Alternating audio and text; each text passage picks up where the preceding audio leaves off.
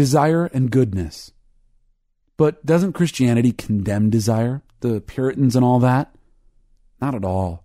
Quite the contrary.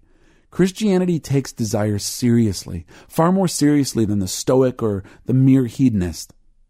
Christianity refuses to budge from the fact that man was made for pleasure, that his beginning and his end is a paradise, and that the goal of living is to find life.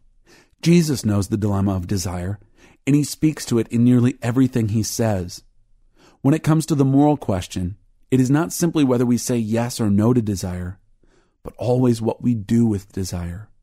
Christianity recognizes that we have desire gone mad within us, but it does not seek to rectify the problem by killing desire.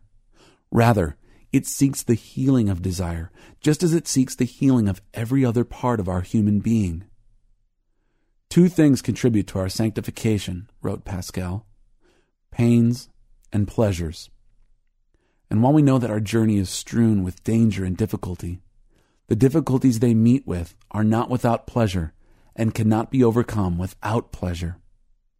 Where do you find Jesus saying, The problem with you people is you want too much.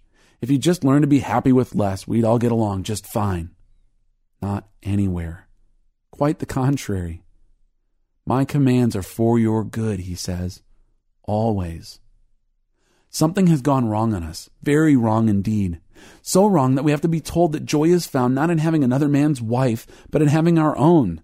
But the point is not the law, the point is the joy. Need I say more than this? Modern Christianity has brought an entire group of people to the point where they have to be told that sex is, in the words of one book, intended for pleasure. God is realistic. He knows that ecstasy is not an option.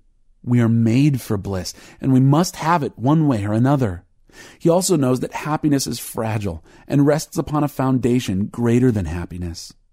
All the Christian disciplines were formulated at one time or another in an attempt to heal desire's waywardness and so, by means of obedience, bring us home to bliss. Walter Brueggemann suggests that faith on its way to maturity moves from duty to delight. If it is not moving, then it has become stagnant. If it has changed the goal from delight to duty, it has gone backward. It is regressing. This is the great lost truth of the Christian faith that correction of Judaism made by Jesus and passed on to us. The goal of morality is not morality, it is ecstasy. You are intended for pleasure.